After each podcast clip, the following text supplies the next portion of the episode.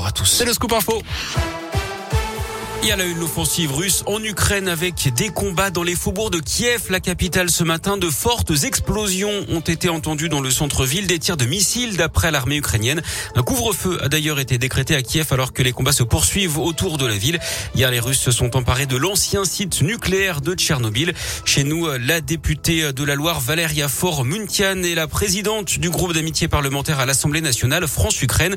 Elle tire la sonnette d'alarme. Écoutez-la. C'est un désastre. Nous vivons une guerre sur le sol européen au XXIe siècle. Il faut une réaction forte de l'Occident. Il faut une réaction forte du monde, en fait, à destination de Poutine et euh, pas uniquement les sanctions, mais aussi un soutien militaire et humanitaire à l'Ukraine, un soutien à l'armée ukrainienne, à la population. La France, euh, comme membre de l'OTAN, comme euh, membre de l'Union européenne, comme président de l'Union pendant cette période jusqu'au mois de juin, a un rôle crucial à jouer. Chez nous en France, plusieurs rassemblements sont prévus en soutien aux Ukrainiens à Saint-Etienne demain à 11h, place Jean Jaurès. Hier soir, un rassemblement s'est tenu devant l'hôtel de ville de Lyon qui a installé un drapeau ukrainien à son fronton. 200 personnes dont le maire de Lyon était présent. Un autre rassemblement doit avoir lieu à 15h dimanche, place Bellecour.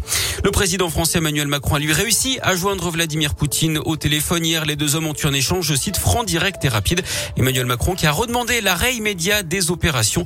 Il veut laisser le chemin du dialogue ouvert avec Moscou. En attendant, la France va renforcer son contingent militaire au sein de l'OTAN avec l'envoi de troupes supplémentaires en Estonie et en Roumanie. Un mégot mal éteint serait à l'origine de l'incendie mortel à Rouen. Lundi soir, le feu s'était déclaré dans l'appartement d'une résidence pour personnes âgées à mobilité réduite. D'après le progrès, une dame de 87 ans avait perdu la vie.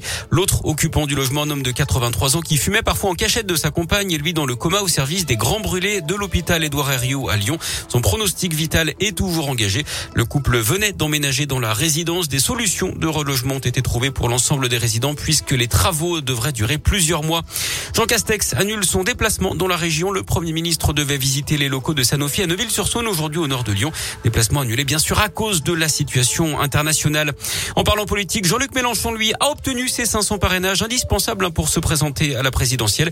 Éric Zemmour avec 415 parrainages et Marine Le Pen 414 s'en rapproche également. Et puis du monde attendu sur les routes ce week-end. Bison Futéis, le drapeau orange aujourd'hui dans le sens des départs. Ce sera orange demain également dans les deux sens. Il faut attendre dimanche hein, pour que le trafic soit plus fluide. Du sport, du foot, Marseille qualifié pour les huitièmes de finale de la Ligue Europa Conférence, la troisième Coupe d'Europe.